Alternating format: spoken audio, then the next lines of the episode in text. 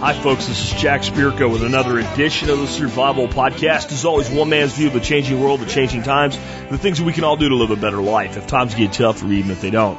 Today is May 19th, 2014, and this is episode 1349 of the Survival Podcast. And it's Monday. That means it's time for a listener feedback show, and uh, I've got a good one for you today. A bunch of stuff lined up. Remember to submit content for a show like this. You can send me an email to uh, jack at thesurvivalpodcast.com. That's jack at thesurvivalpodcast.com. The the or the the, depending on how you say it. It's very important if you want to visit the website. It's thesurvivalpodcast.com. Uh, and you might want to visit because we have uh, conflicted Monday scenarios to comment on today. And again, episode 1349. So if you want to comment on those when we talk about them in a bit, let's go ahead and uh, get you on over there. And uh, remember, whenever you want to look up any show, if you know the show number, just plug the show number into the uh, search bar at the top of the show. If you're looking for a subject, do that. There's also a tag cloud. Uh, the website's pretty cool. I find that a lot of people that listen to the show don't actually get to the website very often. And uh, we have a lot of information for you at the website, including ways to connect with other members of the audience, like the Zello channel and the forum, and other great stuff like that. Uh, for the record, though, every once in a while I get an email that says, I got banned from the forum or I got banned from the Zello channel. Do something about it. I can't.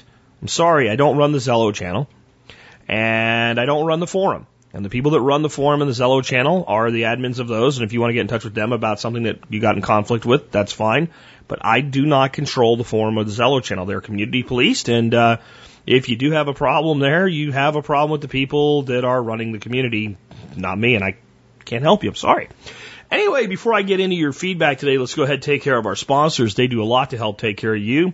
Sponsor of the day number one today, survivalgearbags.com. Kelly John Doe and his family run Survival Gear Bags where they have great gear and great bags to put them in.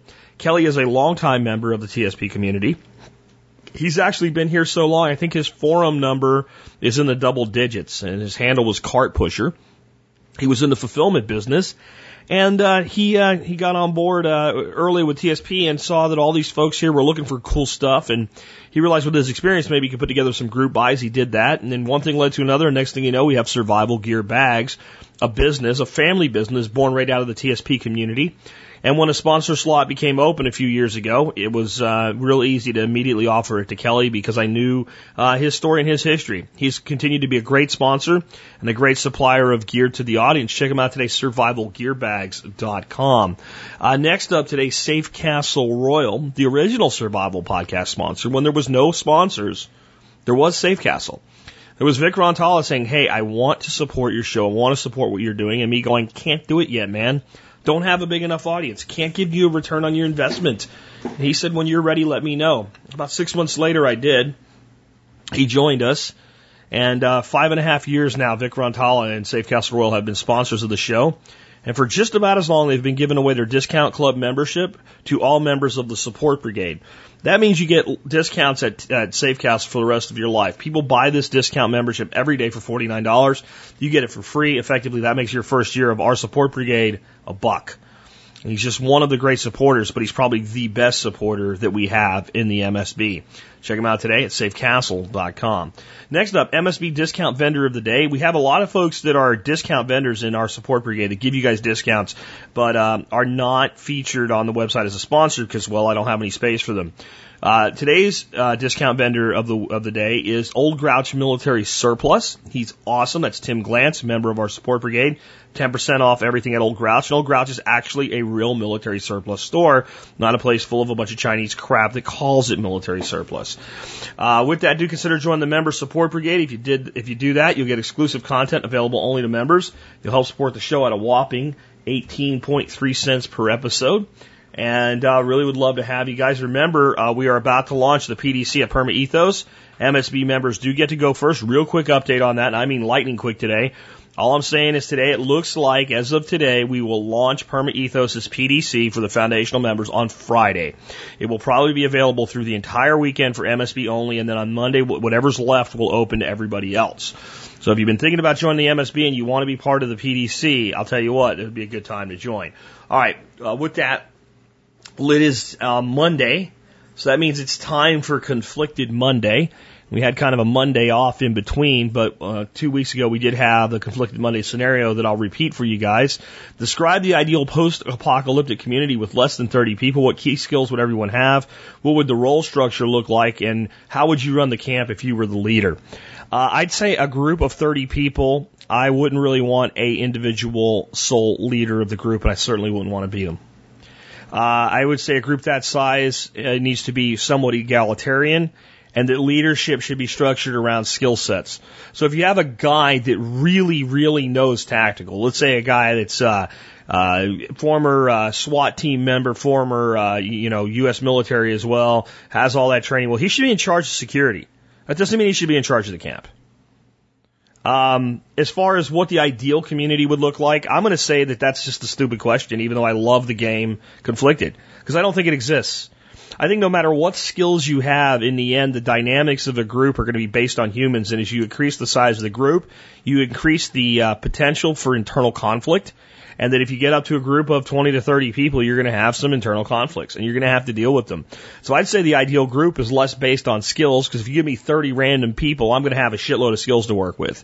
And going to be more based about the ability of the people to work together to learn from each other, to cooperate with each other, and to put their petty bullshit behind them and not have internal strife and fighting when you have a whole damn apocalypse around you to worry about. And if you've watched any of the shows they do where they take a group of people, like I can't remember what the one was called, but uh, the Colony, you know, the show is, and I know it's non-reality TV, but there's more bitching and crying and moaning and pissing between everybody in the group than there is in actually dealing with the problems that are going on around them. Um, so I would say the biggest uh, things that I would want in a group in a post-apocalyptic community, I don't want any teacups. I don't want any whiny little bitches. I don't want people that are going to cry and complain and piss and moan. I don't want people that when you take time to filter water and you have the water all filtered and it's your good drinking water are going to turn around and bathe in it. Okay? I don't want people that are just going to be a pain in the ass. I, I really don't care what their individual skills are. And the reason I, again, I don't care what their individual skills are is unless you happen to, you know, pull 30 people out of an engineering class that all have a common education and background, I'm going to get a diverse group of people and we're going to be able to sort it out and figure out what everybody's best at. Um, as far as leadership, um, if you can tell from the way I'm talking, the, the leadership role I would want to take would be as mediation between all of the people and helping to determine who does what and to just basically keep a lid on things, but not to be in charge. And I don't think you, you can have a group that size with somebody that's overall in charge. Because it's going to lead to conflict extensively. It's also going to lead to the fact that everybody is going to form a clique, whether you want them to or not. And whoever's in charge is going to have certain members of the group that they naturally side with, and that's going to create despondency and anger amongst the group. So I think what you would have to have is Uh, basically an understanding of certain things that are done and not done that everybody agrees on. And then when decisions need to be made, it needs to be more than a democratic process. It needs to be more of a well thought out and discussed pro- process. And the biggest thing that needs to happen is that everybody needs to understand that if anybody wants to leave, there's the door goodbye. None of this shit you can't leave, you know where our stuff is, whatever. No. If you're gonna make it as a group like this, everybody has to be there in a voluntarist manner.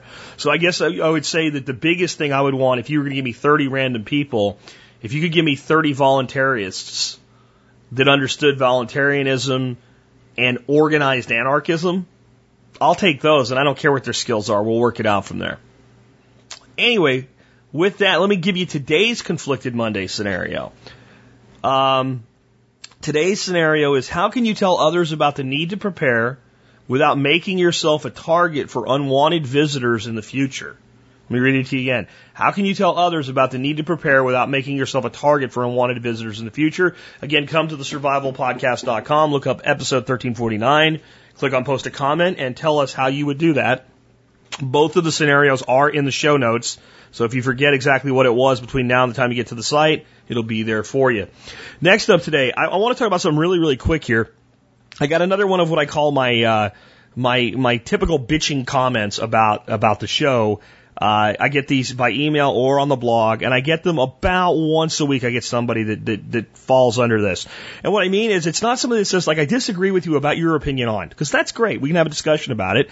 Um, and, and by the way, it's it, it's funny to me that somebody will say that, and when, especially when it's not like you know um, a mathematical equation or something. It's like a political opinion, and you're wrong, and that's how they they tone it. And you say, "Well, I've heard what you have to say, but I disagree with you," and they think that you you know have disrespected them because you didn't change your mind. Uh, that's a totally different thing, though. But I get at least once a week somebody that says. I don't like the way you do this. I don't like the way you do that. I think you should change this. And the argument always goes this way you'd have a bigger tent or reach a broader audience or attract more people or lose less people or whatever it is. See, and at that point, that's when I, I call it the pointless bitch uh, complaint because I'm not changing the show. And, and the reason I'm even bringing this up is because I want everybody out there that likes the show the way it is, and especially the people that have been here three, four, five years with me to understand I will never change the show because it will attract more people to do so because that's not fair to everybody that actually likes the show the way it is. I will never be fake. I will always be transparent. Sometimes I will piss you off. I've said since day one, if you listen long enough, sooner or later I will make you angry. And when I do, get over it.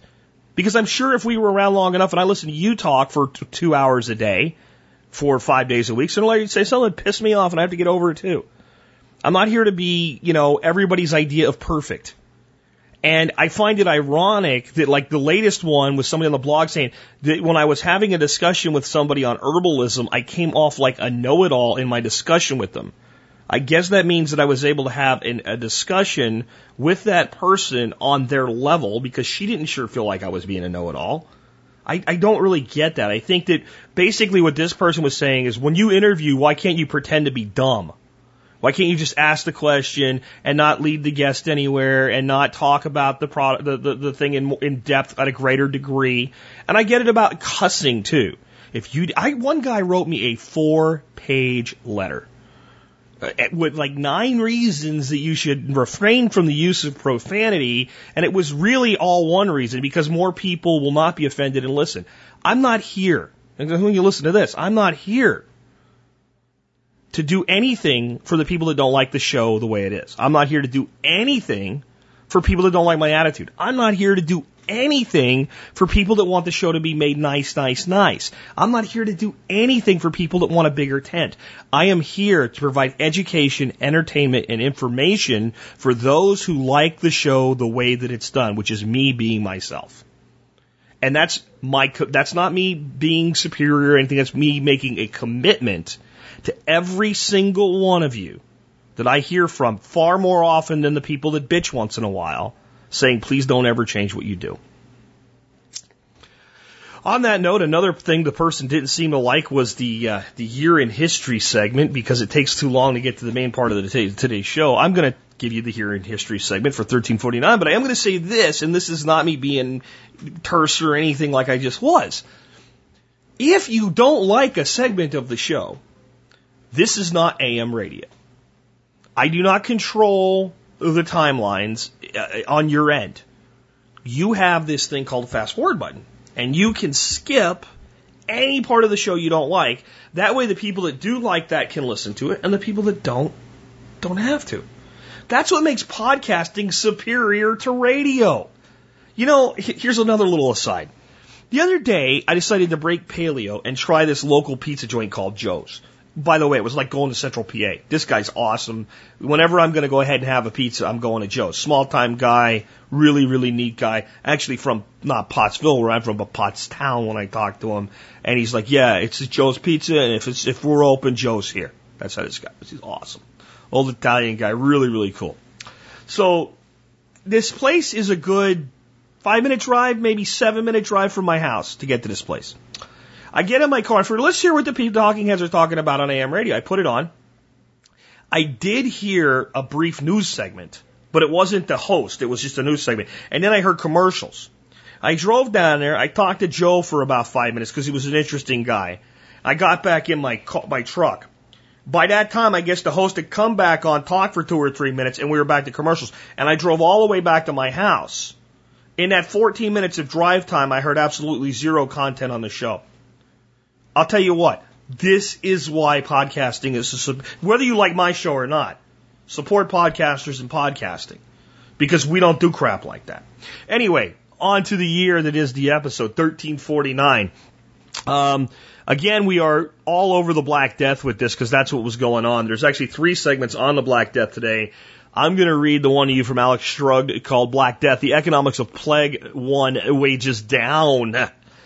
Something unexpected happens when 40% of the population dies of disease. Radical local differences in labor costs. Halesowen Abbey owns rich farmlands in the English Midlands and rents out farmlands of poor quality to tenant farmers. Now the Abbey needs more people to work their best fields, so they draw the labor force from the surviving tenant farms. Entire villages disappear as these villagers move to better digs.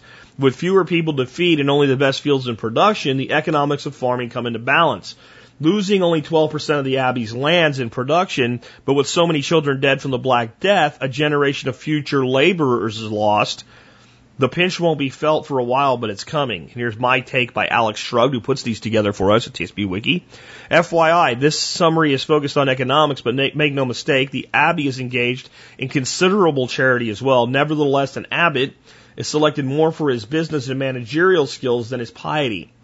The Abbey is as much a business as anything else. It acts for a motel for travelers. Regarding labor shortage, in generations to come, the laws of supply and demand are at work here. Currently, there's a local labor gut, so wages are low for now. But as the current generation dries off, dies off, there'll be fewer people to take their place, and wages will rise, adding to the cost of running a farm and cutting into the Abbott's money profits. Um, and then he has have Black two, Black Death two economics that I'm not going to re- read, but basically his wages up in some other places. When all these people left, they went to one place. The place they left, whoever was left behind, there was a labor shortage, so they had to pay more for labor for those who stayed behind. Um, I think this is something that we don't really think about when we think about mass disaster. Uh, what happens when a society is built on, let's say, a region having 20 million people in it, and all of a sudden that region has 10 million people in it? How many things are out of whack because of that? What about housing? You had enough housing for 20 million. Now you have enough housing for 20 million. But you only have 10 million people demanding housing. What happens to housing prices? But when all of those houses are not maintained, okay, and go into disrepair and ruin and collapse, as the population rises and nobody's been building for a long time, what happens to the price of real estate then? Okay, what happens when you've built a society because we're going to come to modern day society now. I want you to think about what we're going to talk about here. So let's say what happens, we built a society where we decide that when people reach a certain age, that they should quote unquote retire. And that as part of their retirement, they will get money for the rest of their life to sit around and exist. Not that that's all they do, but that's, that's the case. They can do anything they want, but once they stop earning a wage, we'll give them money. And we build that in a society where the population is growing. And we don't actually put aside the older person's money when they're young like we say we do. We lie to people and we take money from the people working today and pay the people who have quit working from yesterday with the new people's money. And we build this system and it runs for 50, 60, 70 years and it works. And the reason it works is we keep having more and more people in total so the number of workers significantly outweighs the number of older people.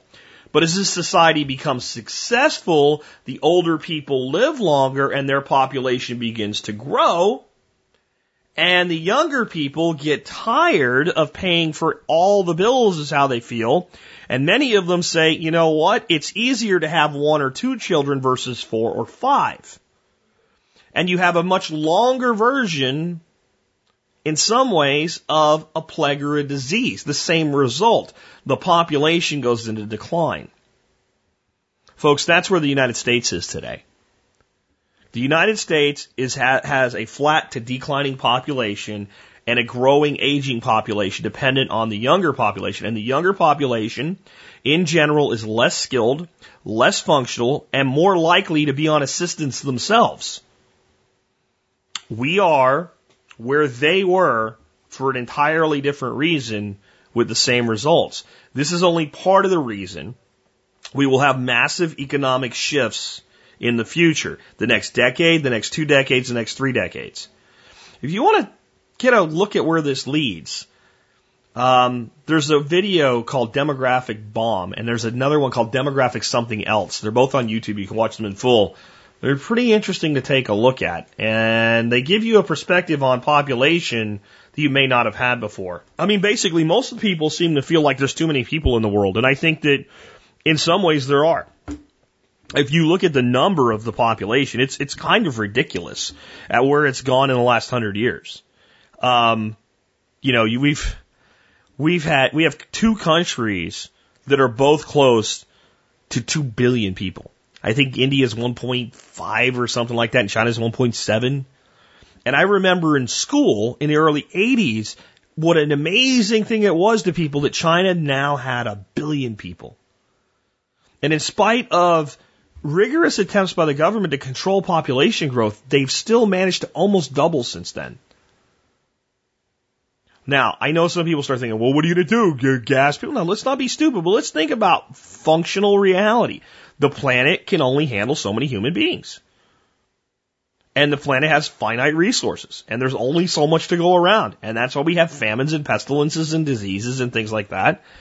And it's easy to then lead yourself to, well, you know what? Maybe, you know what? Maybe everything would be better if there were less people. And maybe, you know, it doesn't have to be some kind of holocaust or, or, or, catastrophe. Maybe if people just stopped having so many kids and the population went down and stabilized, maybe things will be better. And maybe they would eventually. But what happens in the interims? How many shifts occur in the interims? Something to think about. Let's go ahead and take your first email today.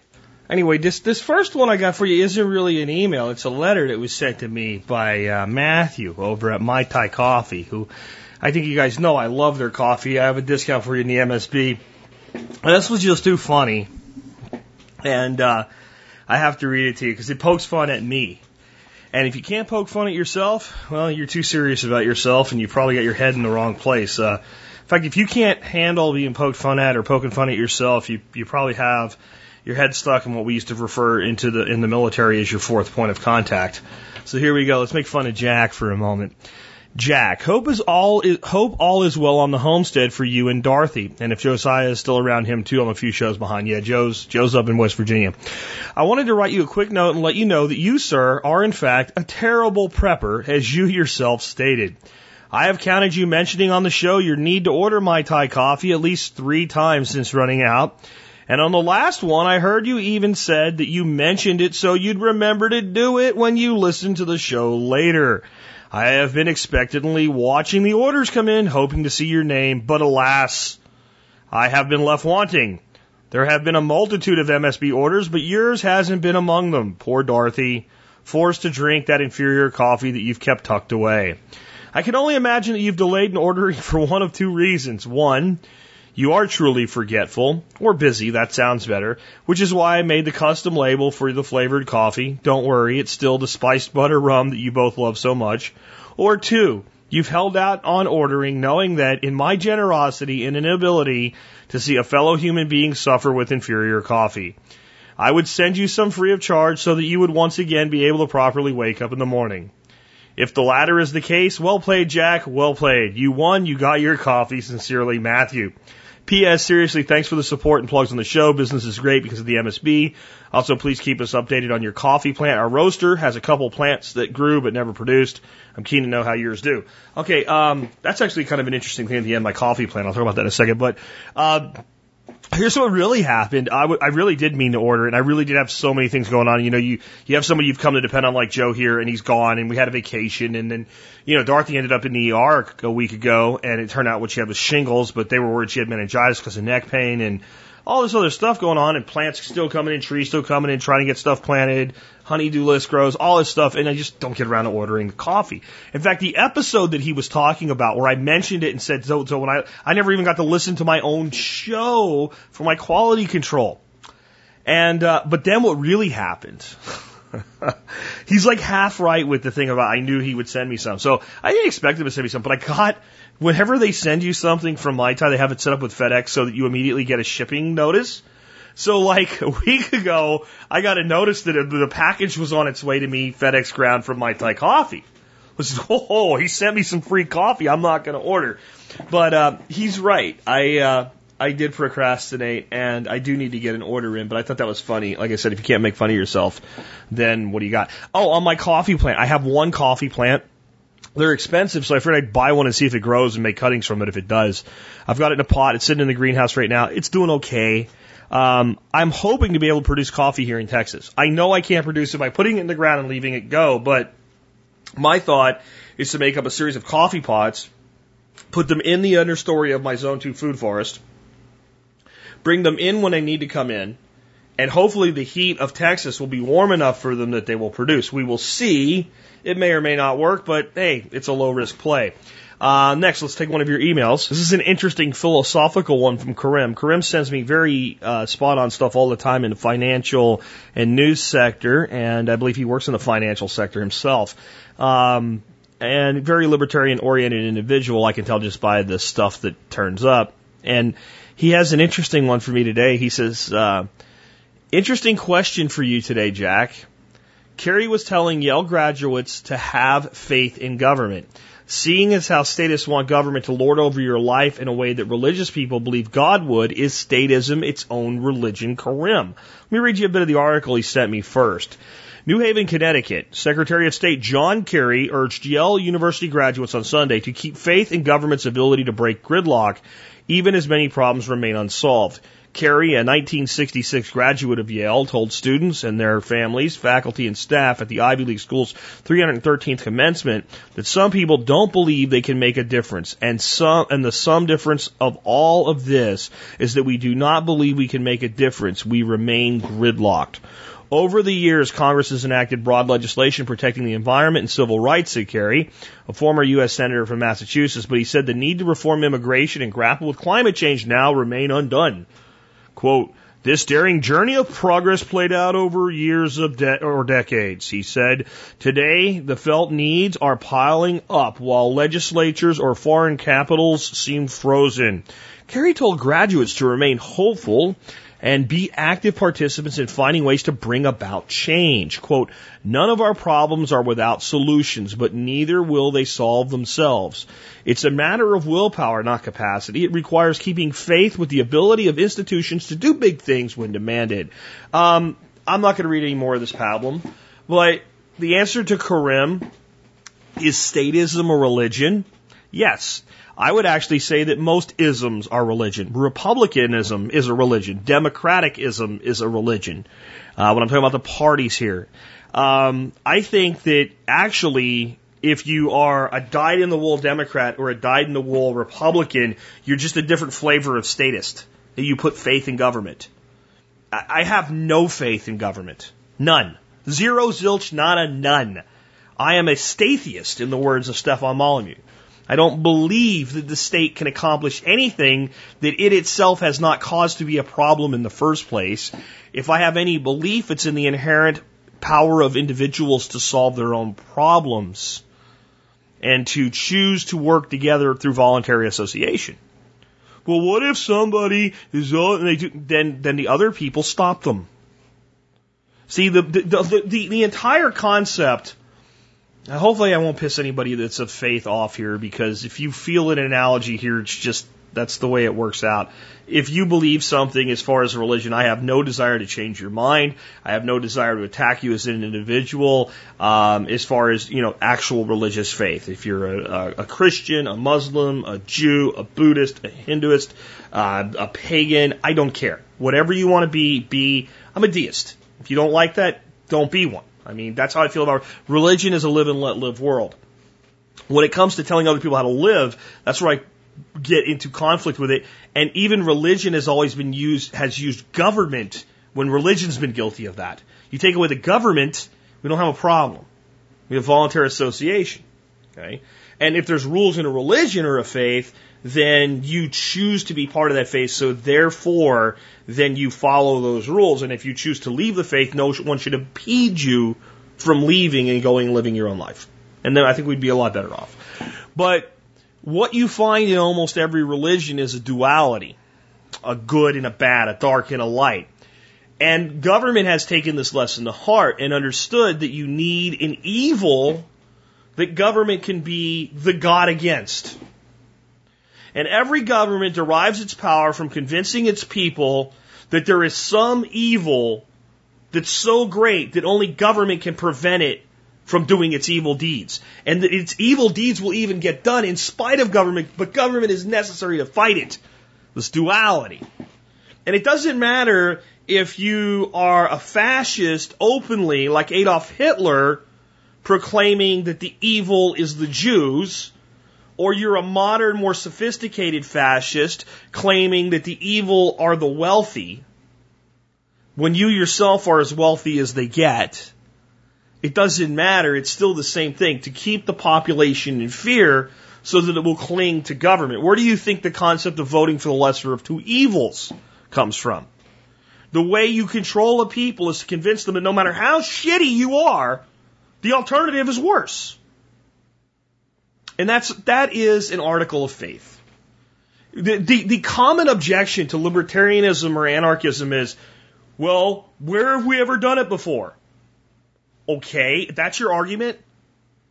That's your argument. Let, us just say we had. There's been no examples of libertarian societies or anarchist societies in the history of the world, which are untrue, by the way. But let's just say it was true. Does that matter? Is that an argument? I don't think it is. I don't think it's a valid argument. You know, I mean, what if it was 1940 and we said, you know what? One, what we need to do is come up with a program so that man can leave Earth, leave our atmosphere, travel through space, maybe even walk on the moon. And the argument would be, well, has it ever been done before? That's not a valid argument. Just because you haven't done something doesn't mean that it can't be done. What about, we should build these things called computers before there were computers. Well, it's never been done. What about, you know what would be great? If people had a phone that they could carry around in their pocket and, and go anywhere almost in the world and still talk on it and reach people without a wire connected to a wall. Well, it's never been done before.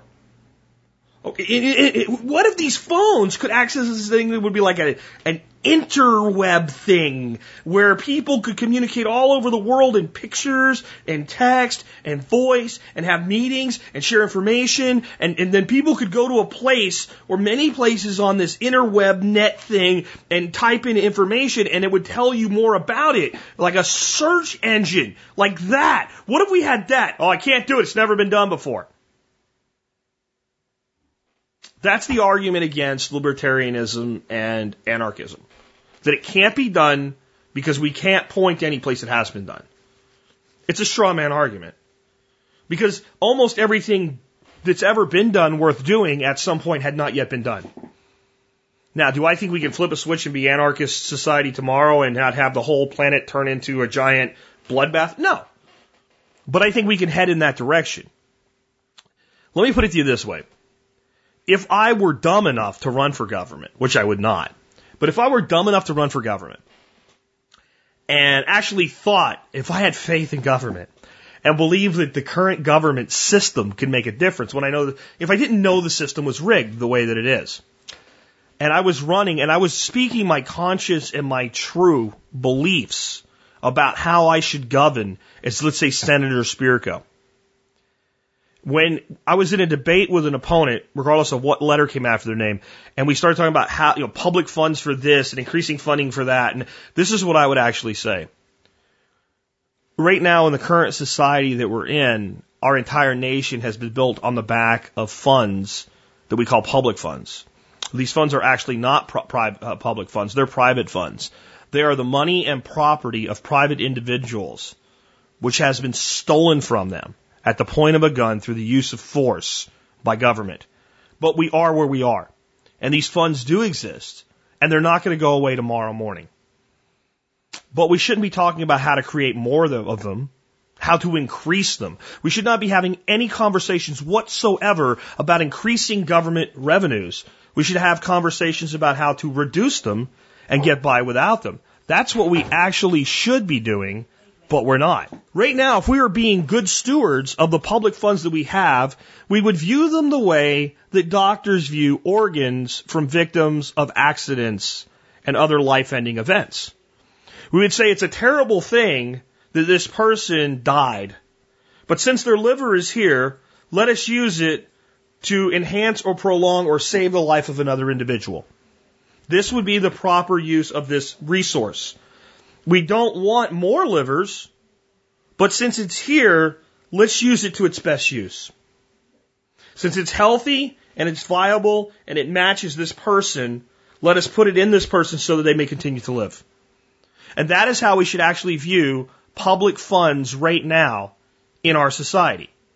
Again, though, they're not public, they're actually private funds. They're your money and your brother's money and your father's money and your sister's money and your neighbor's money that were stolen from them. But they are what they are.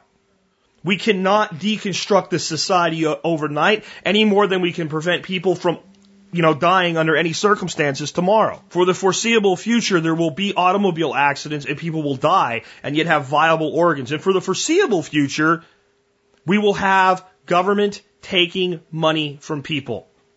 But every discussion should be how to make that number lower and less and how to do the best we can with what we have while it's here.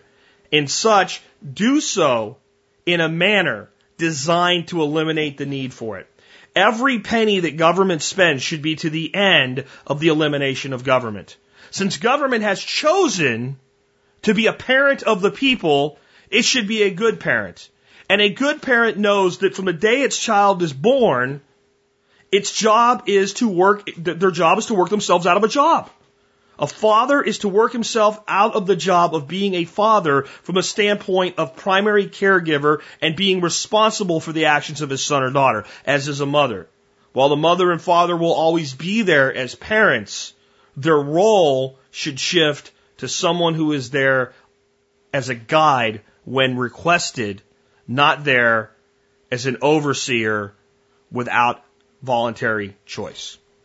In other words, as your son grows up, you're standing over his shoulder telling him what he can and cannot do should be waning to the point at which he reaches adulthood, and then it's not your place anymore. You give advice only when you're asked. If government really wanted to be the parent of society that it claims, it would be building a society that can exist without government rather than further entrenching government into society and ensuring dependence upon government. If government is a parent, I submit to you that it is a terrible parent. It is a parent that should be intervened upon by some large form of CPS to protect the citizens from the very thing that is supposedly protecting them. Because what we have seen from our government is a greater increase in dependency of the population on government itself. While some tell you to have faith in this beast of a government, I tell you to have faith in yourselves. That's what I would say if I was running for government, but I don't think anybody would listen. Since I'm not running for government, maybe somebody will. I don't know. I do know this. When you place faith in anything, when you place faith in anything, you are behaving in a religious manner. You are creating a religion. Faith is belief without proof. As far as God goes and the mysteries of the universe, that's fine. As far as government goes, no freaking way. You either prove it or we don't believe it and you are not worthy of our belief. That's how I feel about that one, Karim. Great email, great article. Thanks. Let's take another one.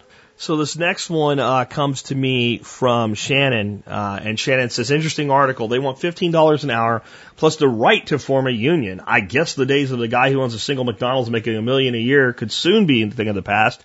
It looks like more fuel for the fire uh, to raise the national minimum wage, and that he, you got it at the end there, Shannon. That's why they're doing it. They this is not about fast food workers getting a raise uh, and a union. This is really about bringing national attention to wage disparity and proving that we need to raise the minimum wage. And you'll have soon you'll have stupid politicians saying something like they did last time. Can't we give these people a raise? No, you can't give them a raise, politicians, because you don't pay them. And you have no idea what it's like to run a business. Um, let me read a little bit of the article to you. Um, it's uh, well, you know what? There's a there's a video with this. Why don't I just uh, play an outtake of the video for you on this one? Welcome back to the News Hub here at WSJ Live. I'm Simon Constable. Fast food workers are striking today across six continents and many major cities in America.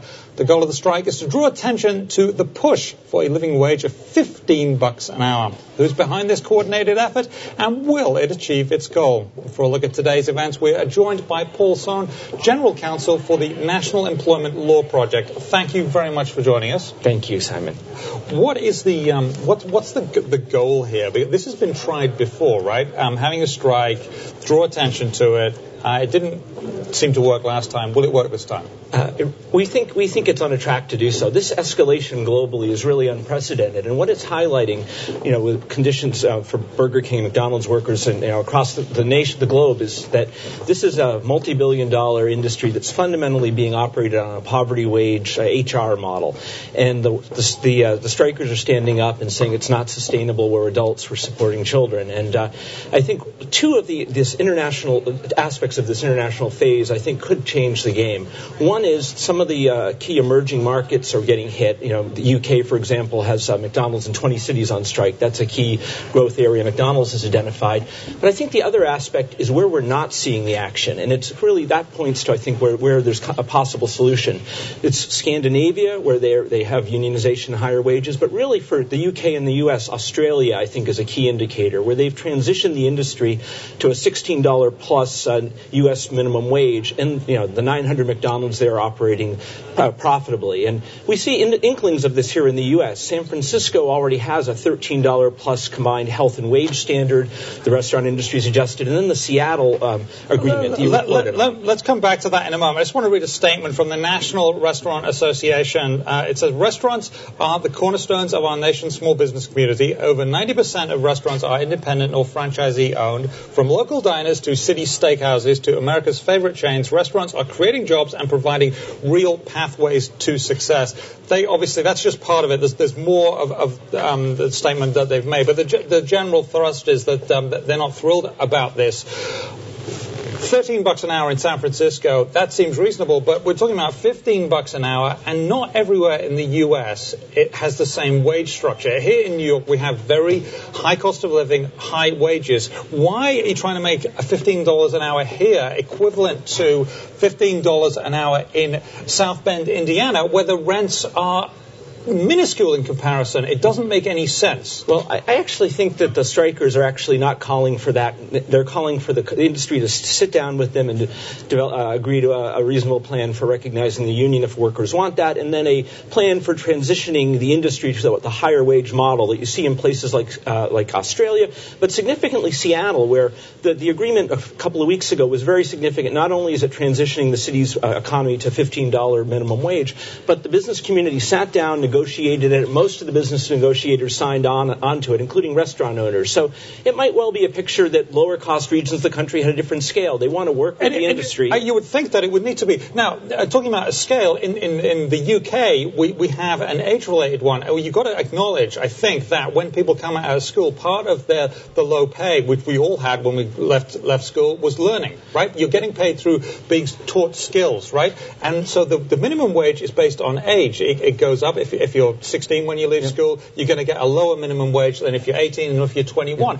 Yeah. How about that? Does that seem fairer to you? So and we, our organization opposes those policies. We think the youth job uh, situation is not really driven by. But the do you acknowledge that people have to learn how to show up to work on time and do what they're told a, a, and learn the skills? A, that is part of it, right? It absolutely. And that costs no money. It does. It does. But the key thing here to keep in mind is the fast food industry has really changed. Our economy is trending low wage. The median age is 28. Uh, the median low wage worker age is 35. These are adults spending chunks of their career, many of them supporting children, and it's a, it's uh, you know 40 percent of the jobs you know we're four and a half years into the recovery. 40% plus of the jobs that are being created are low wage, driven by fast food, and it's just not sustainable for our um, yeah. families or our economy. Your past, uh, con- your previous guest was noting that uh, two ago that in weak demand is a, is a key obstacle to growth, and the wage problem is something we really have to tackle. And we think, you know, transitioning these industries to a reasonable wage structure, a sustainable wage structure, is part of the solution. Thank you very much for your thoughts. Paul Sonn, General Counsel for the National Employment Law Project. Um, bullshit. Is that is that a good enough answer for me on all of this? Just complete bullshit? No, that's not good enough. I have to explain myself? Okay, I'll try to explain this to people that actually think that you deserve a minimum wage beyond whatever the already ridiculous concept behind a minimum wage is to flip burgers or fries. Okay? I worked for Burger King when I was 14 years old, and I was actually functionally capable of doing just about every job that was necessary as a fast food worker at 14. I'm sorry, that job does not pay well. That job does not pay well. In the article that accompanies this video, there's one lady that says that she's worked there, or a guy, well, I don't remember which one it was, 10 years. I've worked there 10 years and I only make $10 an hour. Why the hell do you work somewhere for 10 years if you only make $10 an hour? I'll tell you why. No one else wants to give you a job and you have not moved up. A, a manager of a McDonald's does not make $10 an hour. A manager of a McDonald's makes a fairly good wage. Okay, and let before we say even the person that sent this, the you know the individual franchise owner making a million dollars a year, it doesn't work that way. The average franchise owner of a McDonald's does not make a million dollars a year. The average franchise of a McDonald's does about $2.6 million a year in sales. Now, when you take out the substantial cost that it takes to actually set up the franchise in the first place, we'll talk about in a minute, and having to recoup all of that, plus the wages and, you know, the wages and compensation, which is significant significant. Plus the cost of insurances, food, real estate, all of that stuff. When you take all of that into consideration, the, the, there, there, there may be, maybe eking out a hundred to two hundred thousand dollars a year for a single location, maybe as much as a quarter million on the average location after they come back to par, which probably means that the franchise owner worked just like the employees for four to five years to keep the doors open to get the first one established. Okay? So it's not some rich fat cat that runs the McDonald's franchise or uh, any of these other uh, franchises. Okay? Next thing. Do you know what it takes? Let's say you say, you know what I'd like to do? I'd like to open a McDonald's franchise. Okay. The first thing you need is $300,000 of non-borrowed money.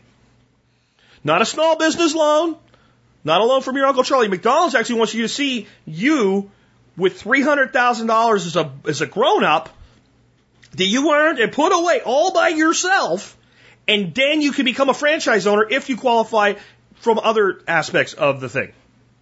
Now, do you think all fast food places pay people minimum wage?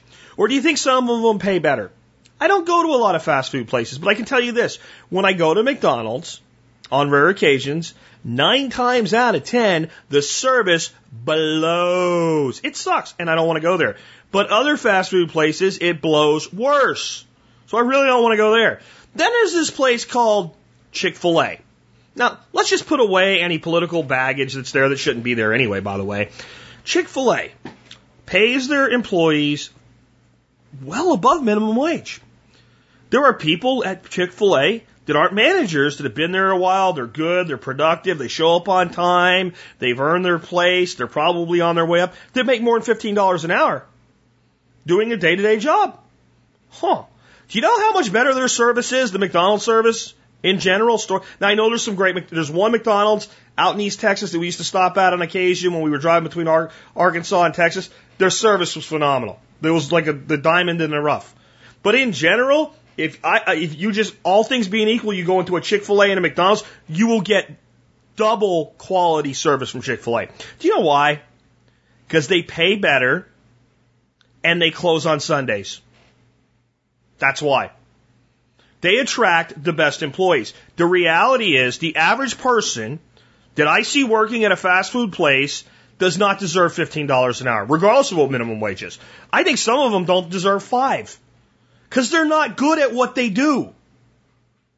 And if you work one job for 10 years and you don't move above a certain level, your wages don't go up because you were there for a long time. It doesn't work that way. This is what people, this is what people do not comprehend. A business is designed to function and make money and be sustainable. It is not designed to redistribute wealth. It is not designed to create a place where everybody can go make enough money to where the business makes zero. It's not a nonprofit. Well, how much is enough? As much as the guy can make if he does so ethically. If he doesn't rob anybody or steal from anybody, well, he's robbing his employees. No, he's not. You don't want to work there? Don't work there. Well, I can't get another job. Then you're the problem. Then you're the problem. I'm sorry. You're not entitled to more just because you stayed for a long time. This is, nobody wants to say this, even in media. Even in the conservative media, nobody seems to want to say this. The jobs that they're talking about are not jobs to build a career on. They're stepping stones. Now, there's nothing wrong with a career in the restaurant industry or fast food. There's, there's good money to be made. If you're going to stay in fast food, you better get into management. You're not qualified for management, then you make 10 bucks an hour. I'm sorry, that's the way it is. And I bet you the average person at a fast food place in these higher dollar markets, like the talking head was talking about, make significantly more than 10 bucks an hour. It's the lower performing stores that have lower performing employees to get lower performing money. This is the last vestiges of the free market, for God's sakes. Now, no one also wants to talk about how much expense does a person running a McDonald's or a Chick fil A or a restaurant of any stripe, uh, stripe or kind have due to the government already? How much of that employee's income is going to the federal government? Oh, Jack, the guy working at McDonald's for 10 bucks an hour, he doesn't pay any taxes. Did you listen to Mitt Romney when he told you that he's one of those people that don't pay any taxes at all?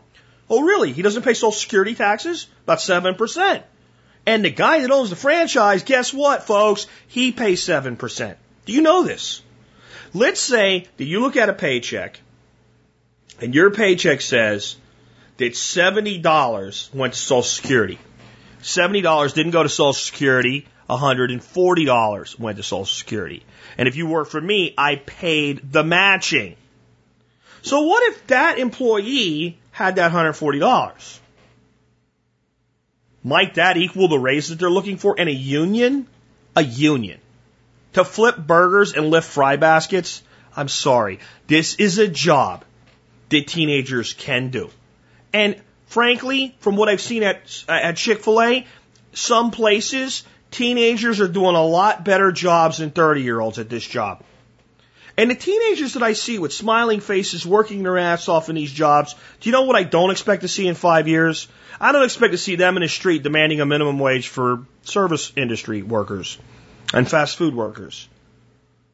I expect to see them either in management positions establishing their own franchises, or doing other wonderful things in business. This is an entry level job. It pays an entry level wage. If you want more money, get better at being useful to people and come up and increase your value and then someone will pay you more. And if you've been at one place for a long time and they won't give you a wage, go look for another job before you go out in the streets and cry to your mama that somebody's not paying you enough and taking advantage of you. That's how I feel. How do you feel? I'm sure some of you hate me now. I'm sure most of you don't. I don't know. I don't think we need the government to tell us how much to pay people. Now, a lot of you would say, well, this isn't about the government. This isn't about the government. This is, this is the workers uniting by themselves. Striking. You know what? Go for it. Go on strike workers of McDonald's and Burger King and Whataburger and whatever else. Go on strike. See if anybody really cares. Because this is the mathematics that no one wants to accept. Let's say we have the national discussion and decide that we all need a minimum wage of $15 an hour. The minute that happens, the minute that happens, the quality of life at $15 an hour becomes the same as it is today at about eight, nine dollars an hour. That's how economics work in a fractional reserve economic system like we're in in this country. Whatever the base threshold is for minimum labor wages is going to have a pretty constant standard of living.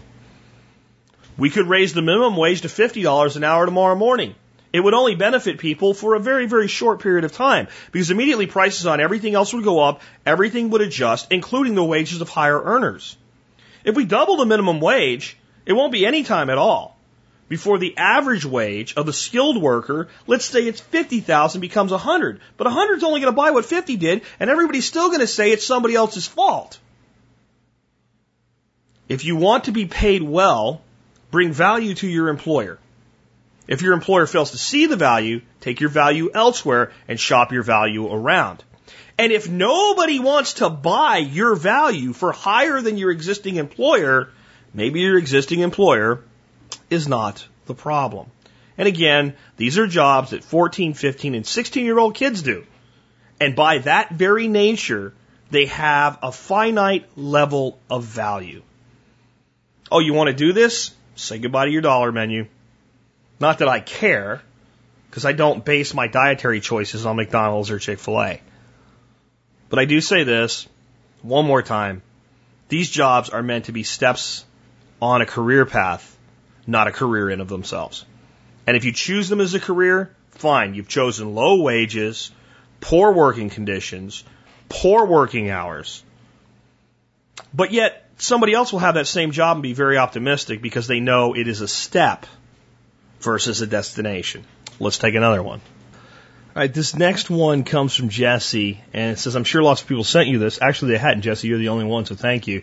But I thought I would send it just in case they hadn't uh, Bitcoin integration being actively considered uh, by PayPal, says eBay's CEO. Um, before I do this, I want to remind you of something. I, I, am not a big I told you so guy, but I do like to point to things that, you know, especially when they've recently happened. So the beginning of the year, I said that there was an all-out blitz coming to slander pay, uh, to, to slander Bitcoin. And then on May 12th, which is not that long ago since today's the 19th, I said that the corner was being turned and and and Bitcoin would now go under more of a co-op. They were going to try to co-op Bitcoin, and you start to see more and more acceptance of Bitcoin uh, by the establishment. And I said that because the Federal Elections Commission approved Bitcoin back then for political contributions. I said, that's it, it's over. You'll start to see more and more mainstream acceptance of Bitcoin from this point out, and the slander campaign is going to, is going to flip over. Um, so here you go. John Donahoe, CEO of e-commerce giant eBay, said he has actively considered an integration of the popular digital currency Bitcoin with the company's payment processing service PayPal.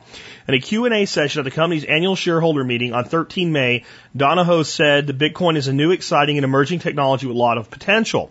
We think Bitcoin will play a very important role in the future. Exactly how that plays out and how we can best take advantage of it and enable it with PayPal, that is something we're actively considering. It's on our radar screen. This is not the first time Donahoe has spoken about his positive views of Bitcoin. In an interview with Bloomberg in February, he said that multiple digital currencies can be integrated into PayPal and are not posing a threat to his business. Nothing holding us back.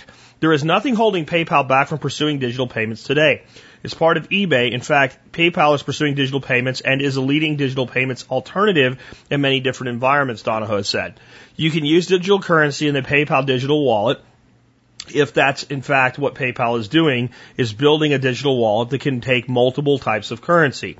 Um, you can uh, actually, let's say last month eBay launched a virtual currency section of its U.S. website, allowing users to buy and sell digital currencies as well as mining contracts and mining equipment.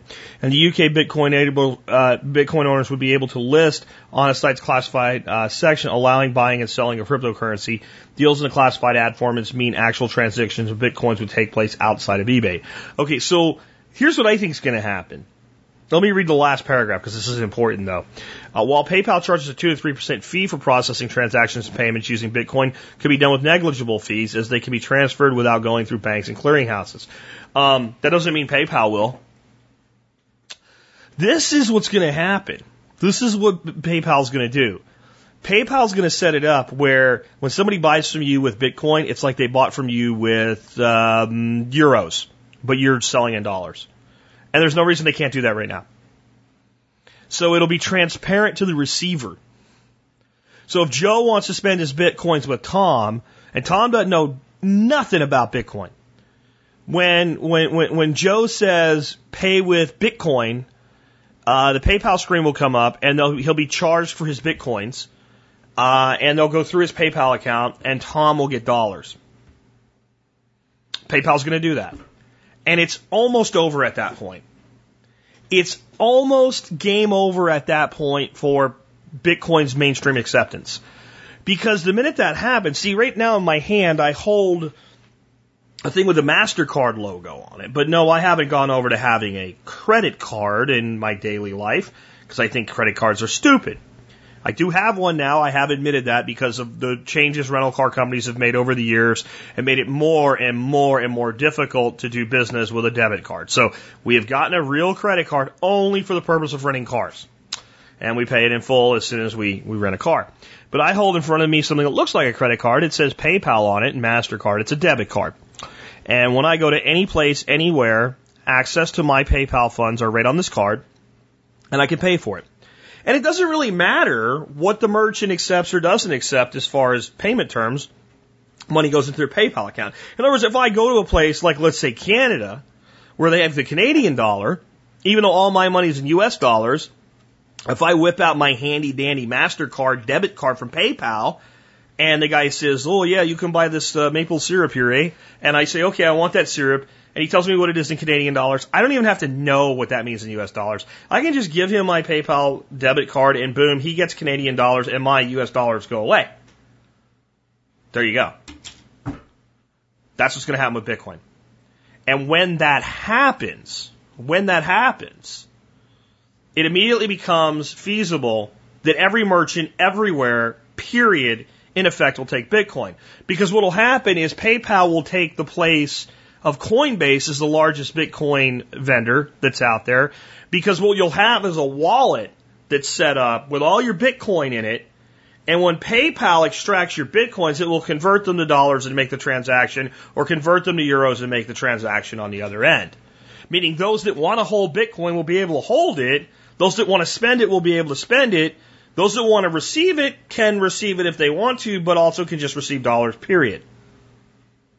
And if PayPal, as big as they are, and is willing to cower before government as they are, some ways because they have to, because they're PayPal's in an interesting place. They're not a bank and they're not a merchant provider. They're kind of sort of both, but neither. And they exist in this nebulous little third party world where they've often done things that people, oh, they're any gun because they won't let you buy gun parts. They do interstate commerce this way. They're not, PayPal will not let you buy Indian artifacts with a PayPal account. Do you think they're anti-Indian? You can't buy tobacco. Do you think PayPal's anti-tobacco? I bet you if you go to, to PayPal's offices, there's plenty of people standing out back on smoke break all the time. Right? So it, it, it's this world they exist in that they're very gun shy of certain things because they have a fiduciary responsibility to their company to not like put themselves at risk. And if they're willing to have their CEO come out and say, yeah, you know, we're going to do this thing probably. Wow. They're going to do it. And that's how they'll do it. They'll do it seamlessly. And they're the best group out there to do it. There's no one in a better position than PayPal to do this right now. Because PayPal doesn't really give a shit about the things that Bank of America does. PayPal cares about PayPal. PayPal's not really that worried about Bitcoin as a competitor when they can be the first to co-opt them.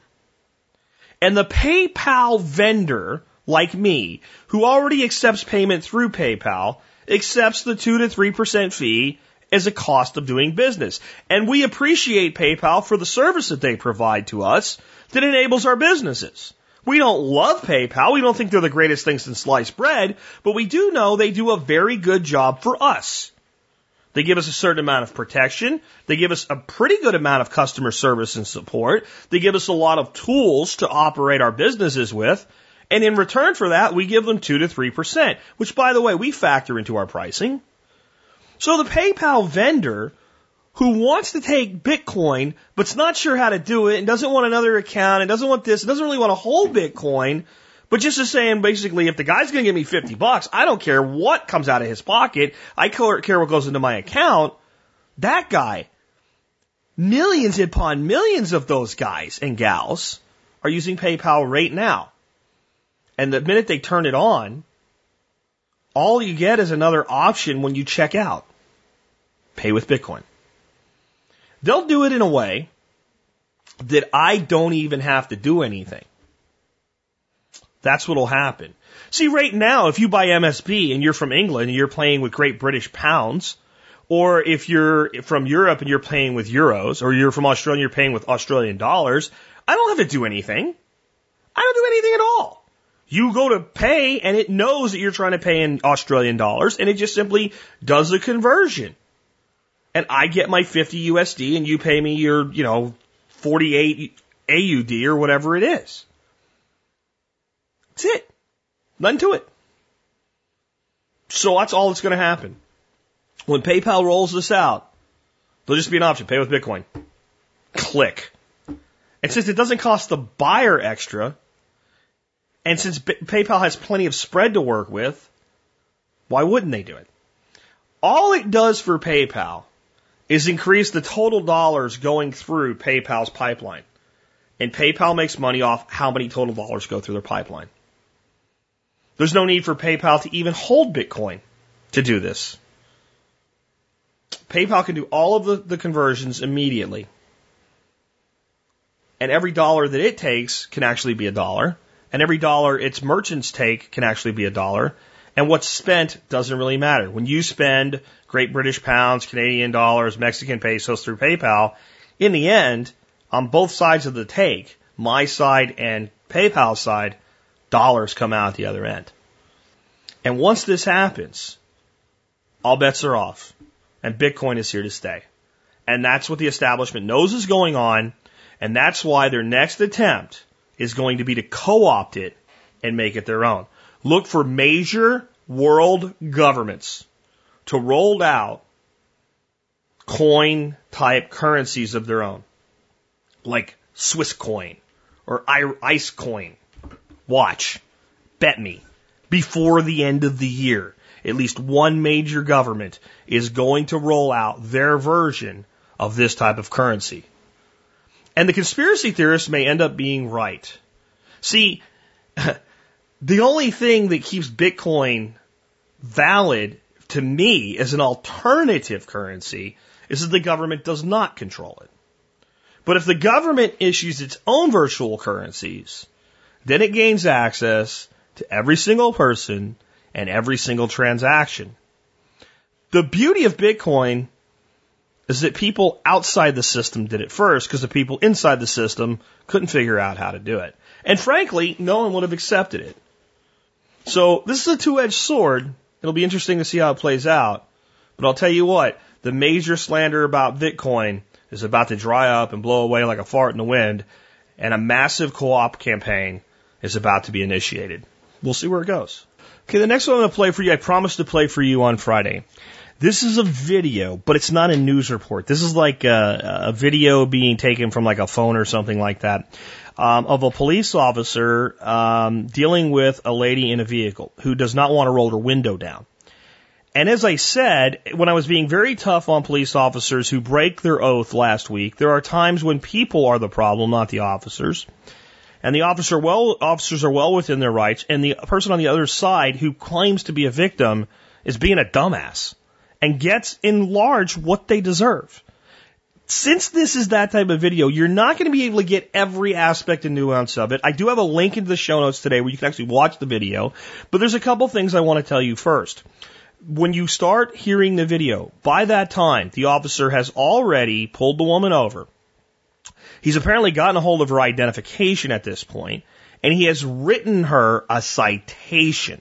Well, I'm not going to say what that means yet. I'll let you try to figure it out. Okay, but he's written her a citation. During the video, you are going to hear her say something about am I being detained, and you're going to hear the officer say, yes, you are.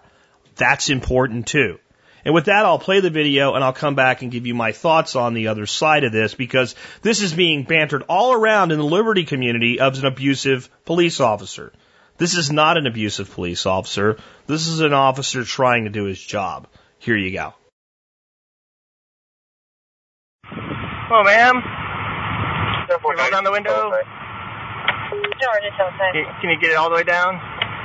Is that as far down as it goes? What can I do for you, what's going on? Can you roll down the window for my safety? Why? For my safety, because Roll the window all the way down. Yes, ma'am. Why? because I'm getting ready to have you sign a citation, ma'am, and I'm not going to reach into your, your vehicle. Okay. citation? I'm gonna I'm gonna ask you one more time to roll down the window, please, ma'am, is the citation? for unsafe equipment. Why do you need the window all the way down? I'm talking For my safety, because I'm going to be putting this. Right here. My hand is going to be near the the window, ma'am. It doesn't even. Okay, step out of the vehicle. Step out of the vehicle. Step out of the vehicle. I'm having a miscarriage. You're making my day a lot harder. 88, I need 44. I'm bleeding to almost to death. I need to go to the health clinic. I Okay, don't know step out. why. Step out of the vehicle. Open up. Ten cars on Green Park, adjacent to Simple 2012. Open the window. If you don't open the window, I'm going to break the window. Ma'am. At the uh, racetrack, one side, one side tip. She's refusing to open the door or roll down the window. Open the door. Open the window. What did I do? Roll it down. It will be broken. It doesn't mean. Ma'am, if you do not roll down the window all the way. I'm. Ma'am, you, I'm recording it also on this camera. I need you to roll down the window all the way. Wait, wait, I get a law. I get a law that says that. For my, then step out of the vehicle. Step out of the vehicle. What is the law that I have to have? The law is, is that I'm asking, you are detained right now. You are detained right now, and you need to get out of the vehicle. I'm calm. What is the law? Get out of the vehicle. The law is you are being detained right now Why am I being detained? because for a traffic infraction. You you are being detained for a traffic infraction. Step out of the vehicle. Ma'am, step out of the vehicle. Step out of the vehicle. Subject at racetrack, Forsyth Colonial. If you roll it up on my window, oh, Are you serious? Oh my God, are you serious? I have to go to the doctor. get out. Get out of the car right now. Oh my God. Get out of the car right now. Get out. Oh, Wait, wait, Get out of the car. hear me. Get out of the vehicle. Get. Down on the ground. Get down on the ground. Are you serious? You're scraping me. What Down on the ground. This is not necessary. What did I do? County Patrol 21. What did I do? I have Failed to I'm comply to bleeding. lawful I asked him a question. You are about to get resisting. Why am I resisting? I'm not No, you are you are getting started with resistance right now. Stand up. Okay, I'm talking. I have to go to the doctor. 88 on I'm 1015. having a miscarriage. I can't believe this. Why am I? Do you need medical- do you- do you need an ambulance here right now? I do. Okay. I, I don't understand this. I asked him why am I being pulled over. He said because. I can't believe I'm arrested. Wait, no, no, no. Please communicate. 88. I had to break the window. She was rolling it up on my hand. Uh, she's advising she's having a I didn't miscarriage. If you can call I didn't do anything. FD. Communicate with me. He gave you lawful order. You failed. I asked him what was the citation if the window has to be all the way down. He would not explain to me. I told you. I asked you what law. I told you. I asked you what law. Then, ma'am, you were being detained Did I ask you what for a, law? viol- for a traffic infraction. I asked you to step out of the vehicle when you were- when you refused to roll down the window. And I asked him why because he was getting loud when he was getting angry. I asked him why. Why? That's, that's from me. Why? Why did I need? Why to do you think? Why did you get violent with me? Ma'am, I didn't get violent at all. Why did I get? Why did this happen? Ma'am, this could have been completely I was in the car. avoided. This could have been avoided. Out of my car. You're right. You grabbed me out of the car. You yanked You're right. me out of the car. You're right because you wouldn't comply. No, no, no. I was Yes, in ma'am. the car safe. I No, ma'am. you my hand. Why am I bleeding? Okay, now again, many in the liberty community that are used to seeing videos like this of officers that do need to be fired are trying to hold this up as yet another example. This is an example of knowledge is power, but improper knowledge is dangerous. So what I guarantee you has happened is this girl, who is not exactly the sharpest tool in the drawer, has seen videos of people stopped randomly for things like safety checks and mandatory DUI checks and stuff like that, where the person wasn't actually detained. They were just asked to cease moving their vehicle forward for some sort of a check like that. And they've been told, roll your window down. And the person said, no, I don't need to do that. Are you detaining me? And the officer says, well, uh, the, the, and talks her way around it because the officer knows damn well the answer is no. And, and the officer knows that if he says he's detaining someone without cause, then he's, you know, basically in, in, in trouble for potential unlawful detainment or unlawful arrest. And, and if it's actually taken seriously by his department, is an abuse of power and could be a career ending infraction. So they generally, generally don't do that if they're good police officers. Or she's seen things where, oh, I don't know, let's say You know, here's the guy and he's walking along and he's got a gun on his back in an open carry state. And the cop comes up and says, can I have your gun or will you disarm? The guy says, no. And the, and, and the guy says, well, you know, I need you to give me your ID. And the guy says, no. And the cop says, why not? He says, because you're not detaining me, are you? And this is an open carry. So I'm not in violation. Am I in violation of the law? Well, I don't want you. No, I'm not asking you what you want or what you think or what you feel. Am I violating the law? No. Okay. Or am I being detained? No. Then I think I'll be going now. Can I, you just, I think I'll keep my property. If you want to detain me for something, and, and generally what ends up happening is the cop will say something like, look, you're causing a scene here. I know what you're trying to do and I get it, but I need you to leave. Right? And if it's like at a shopping center or something, you know, the guy that owns the shopping center doesn't want you here. Well, okay, that, go on. But they see these things. And they think, I know when a cop does this to me, I'll tell them they're not detaining me. Well, that's not what people with a brain who are protesting unlawful action by police officers are doing. When an officer says to you, when you say, am I being detained? And he says yes, the rules change. That means that you are being detained. It doesn't mean that you're not being detained because you don't think you should be. It doesn't mean you're not being detained because you don't think there's cause. It means the officer has chosen to use his power appointed to him by the public for the purpose of detaining you pending investigation or in this case, due to lawful arrest. Oh yes, lawful arrest. This woman was arrested before they broke her window and pulled her out of the car. This is another thing that you folks that think you're going to emulate what you see on UT, YouTube need to be aware of. When a cop pulls you over for speeding or a light that's out or not wearing your seatbelt or open container or anything that's a legitimate reason to stop you and chooses to issue a citation for that offense, the citation is an arrest. Okay, do you get that? You're not just being detained. You're being arrested. Yes, when you're doing 56 and a 45 and a cop writes you a speeding ticket, the speeding ticket in effect is an arrest. Now you are immediately basically paroled and expected to make restitution, which is generally just a fine. If you don't want the fine, you can go, go to court and say, I don't think I'm guilty and you can have your day in court. This is how our system of justice works. So the woman had both been arrested and detained. And when you've been arrested and detained and you're told to put your window down, the law is clear that the officer has the right to ask you to lower your window. And when you refuse to do something and the officer says, I want you to exit your vehicle, the law is clear that the officer has a right to do that. If the officer wants to, this is, I think, another thing people don't get. If you're pulled over for an infraction, such as your lights are out, you don't have insurance, that'll get your ass towed in Dallas, by the way, now, uh, unless you're an illegal alien, then we have a variance for that. Yes, I'm serious. Anyway, we'll let that go. But if you, you're pulled over for speeding, you're pulled over for doing 65 and a 45. The officer can legally arrest you for that offense and actually take you to jail. Yes, he can. Now, most departments would frown on this and saying you're wasting the time of the taxpayers, the people in the department, and the in the legal system. We don't need, we don't do this, officer moron, and that officer moron would be subject to. But legally, legally, you have violated the law, and that officer could take you to jail. Chooses not to because he's using his brain.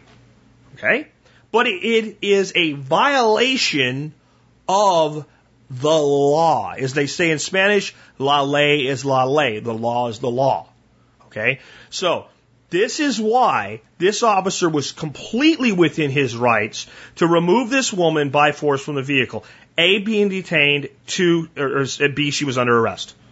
Both of those. Either one. The minute I'm detaining you, right? So this is what you, if you want to, if you want to play this game, and there's times where it should be done, I gave you two examples of where people do this and they should do this. You should, just because you're a cop doesn't mean you can come tell me what to do. It doesn't work that way. You have rules too. And one of the rules is if I'm a citizen minding my own business, walking down the street, not in, in transgression of the law, that you have no right to know who I am, where I'm coming from, where I'm going, or ask me for ID.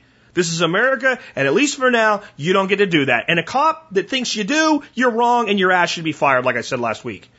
But the minute I've actually committed something that the officer takes as a violation of the law and says the words, yes, you are being detained, sir, I am writing you a citation for, that means you've been arrested. And at that point, lawful orders are to be complied with, or you get to add another charge resisting arrest. Now, I'm the one that's always found resisting arrest to be the most abused, trumped up pile of shit charge that cowardly police officers use to make a case when they have no case. The guy's taking pictures, they want him to leave. He won't leave. He's not violating the law. He asks if he's being detained. They say no. He says, tough shit, I'm taking pictures. They say, you're in the street. He says, I'm not in the street, I'm on the, and this has happened. We have verifiable things where cops abuse their power this way, right? And the guy keeps taking pictures. They throw him on the ground and they only charge him with resisting arrest. They have nothing else. They don't charge him with trespassing, public endangerment, or anything else. They only charge him with resisting arrest. Those officers should be fired and should not have a badge and are not qualified to be security personnel at a mall. Okay? They're not qualified to be a dog catcher. They're not qualified to have any authority at all because they've proven that they can't be responsible with such authority. Okay? But if I was on a jury, if it went this far, which this will play out so long, if I was on a jury and they said we are charging this woman with resisting arrest, how do you vote, sir? Based on what I just saw from her own videos, guilty. Guilty as charged. You were under arrest. You were asked to comply with reasonable lawful requests. You refused to, and the officer had to physically restrain you because and, and make you comply. That's resisting arrest by anybody's definition of the word. And I don't think this cop is an asshole. I think this cop did just about all he could before he, he, he lost his temper and said, you know what? Fine. You want to be that way? Then we can ruin your day. We'll pop your window. We'll pull you out. We'll handcuff you. We'll take you downtown. We'll have your car towed because you chose to be stupid. Right? And people say, well, that's abusive. That's not abusive. That's being human. And that's being tired of every Tom, Dick, and Harry thinking they can make a federal case out of having a turn signal out or what have you. Now, odds are that if this woman had been decent in the first place and reasonable in the first place, knowing that she was in fact wrong and in fact in violation of the law, this guy probably would have cut her loose with a freaking warning. But she had to be stupid. Don't be stupid when fighting for liberty. Like I said before, people mock liberals, and they've come up with a very condescending term called libtard, right? Most of us heard this, libtards this and libtards that. Sometimes in the liberty movement, I think we have people that are libertards. This was one of them. Watching YouTube videos of other people standing up for their rights does not make you privy to what the law says. And this is an example of a person, and I believe she legitimately thought that she had every right not to put that window down, probably because she watched one too many, one too many videos without enough comprehension of what was going on and not an understanding of what I've just told you. And I think it is very important that everybody in this audience understand the legal ramifications of what I've taught you today if you did not already know. When an officer stops you for a traffic transgression, you are being detained. Simply for speeding. At that point, you are being detained. And the rules of what you can be asked to comply with are different than if you are not being detained. And if an officer's detaining you and you ask the question, if he has any brains at all, he's going to say, Yes, I am. You're being detained right now, sir. Yes. And most of the people you see in these other videos that are standing up for their rights, if that officer had said those words to them, they would have said, Then fine. And then they would have fought that in a court of law for unlawful detainment or unlawful arrest. Because they have brains. Again, knowledge is power, but faulty knowledge is dangerous and can ruin your day, like it did for this gal. So those of you that thought I was too hard on you guys that are law enforcement officers last week, hopefully, you know, you can see that I can be fair and balanced in my an- analysis of things like this. Anyway, with that, I think I'll wrap up today. Um, again, I want to uh, real quick here at the end of today's show just talk to you guys though a little bit, you know, kind of jack to the to the community. About what we're doing and why we're doing it with TSP. What's TSP really all about? Because my little rant about people wanting me to change what we do to build a bigger tent or attract more people or get, I guess it would equivalent in, in radio would be better ratings and all. Uh, it, it's kind of contingent on this. Uh, the person said, isn't this about spreading the word? In, in other words, the overall word of preparedness or whatever. TSP, when it comes to spreading the word, is spreading the word that we exist. We are what we are. We are a libertarian minded community built on self reliance, self determination, and individual rights and personal liberty. That's what TSP is. And as part of that, I am who I am, like Popeye. I am who I am. Sometimes I'm brass. Sometimes I'm compassionate. Sometimes I'm angry. Sometimes I'm happy. Sometimes things really hurt me. When I, when I look at society and I look at what's being done to people, I feel really hurt on behalf of those other people. And I never hide who I am or how I feel from you guys. And that's because there's no way to do what we do other than that. Anything else would be disingenuous. Because the goal here is exactly what it says in the tagline helping you live a better life if times get tough or even if they don't. And I don't believe that human beings are meant to live their lives being fake. I don't believe that human beings are meant to live their life being fake. Um, I have put a lot into marketing the show, but I haven't put a lot into formatting the show so that more people that find it will stay here. In fact, I've put almost no thought into that at all. I do the show exactly the way I feel like doing it every day, and it's pretty much the same show that it's always been. Now that I'm not in a car anymore, some shows go longer. We certainly have interviews, which we never did before because, well, you can't interview somebody at 70 miles an hour in a car like I started the show out for its first two years. The call in shows go long because I can only answer maybe 10 calls a week and I feel bad about the other 20 or 30 that don't get responded to. And I figure that anybody listening to those calls that says, I don't really care about this one can fast forward through it. And that's all done because I want to make sure that the people that like the show, that like the format, that like the genuine nature of the show, get the show that they came here for. But the real goal in that is those people then being able to take the information, the education, the critical thinking, the awareness that we provide and enhance their lives and live a better life. And I think that I don't know that there's anything else out there in the world today quite like TSP from that regard alone. I don't know that there's any radio show. I, in fact, I tell you, there's no radio show that compares. And I don't say that out of ego, I say that out of reality. They can't do it. First of all, they're going to spend 20 to 40 minutes, an hour with commercial content. Right? Second, they have to fit everything they do into a certain time frame. Third, they live and die by their ratings if if ratings go down two or three points in a week, it's a disaster. We don't live and buy, die by our ratings here. I don't want to lose half the audience, but if I did, we would just rock on and rebuild.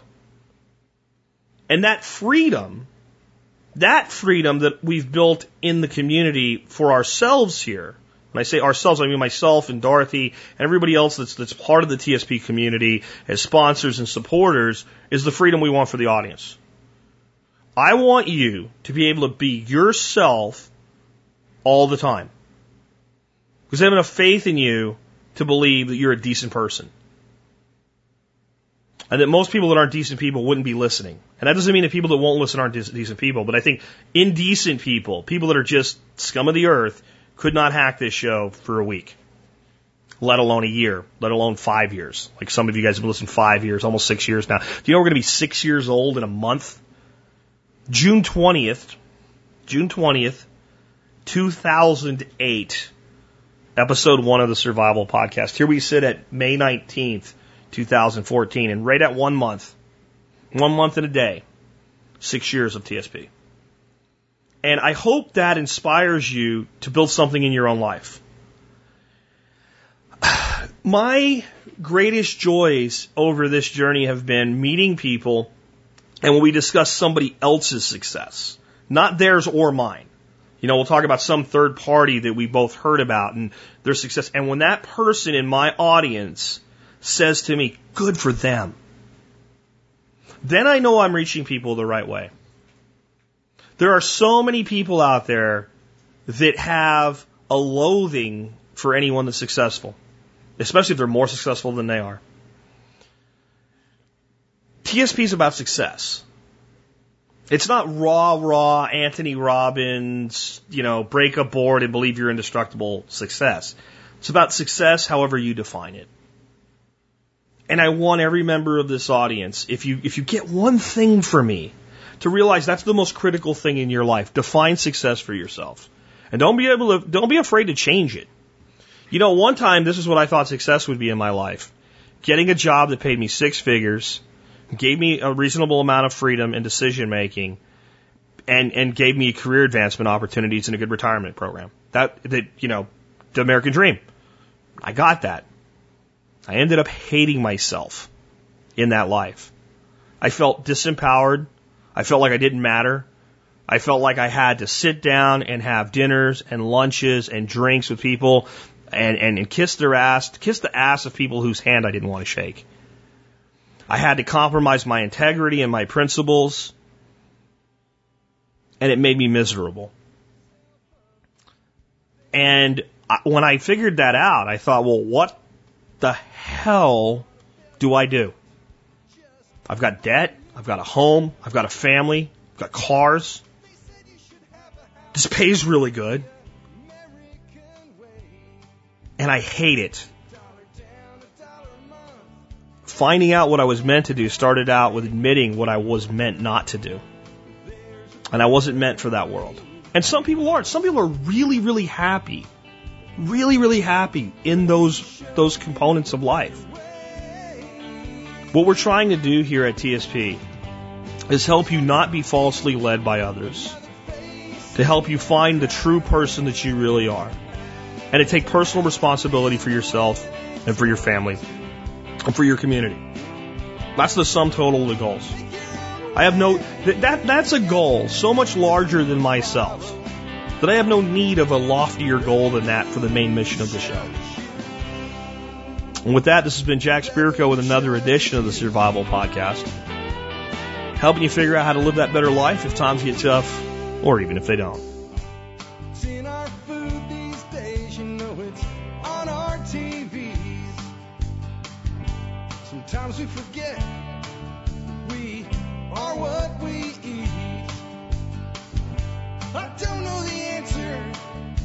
there's nothing I can do.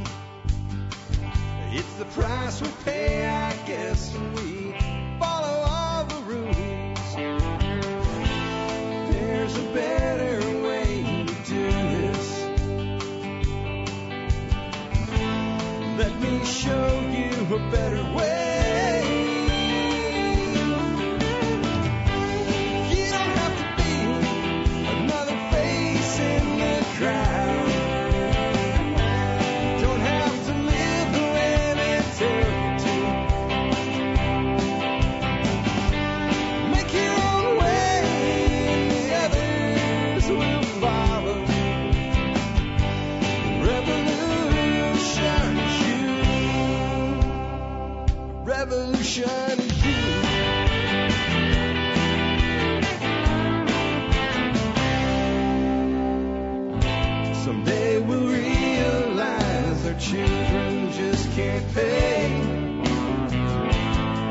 Nobody up there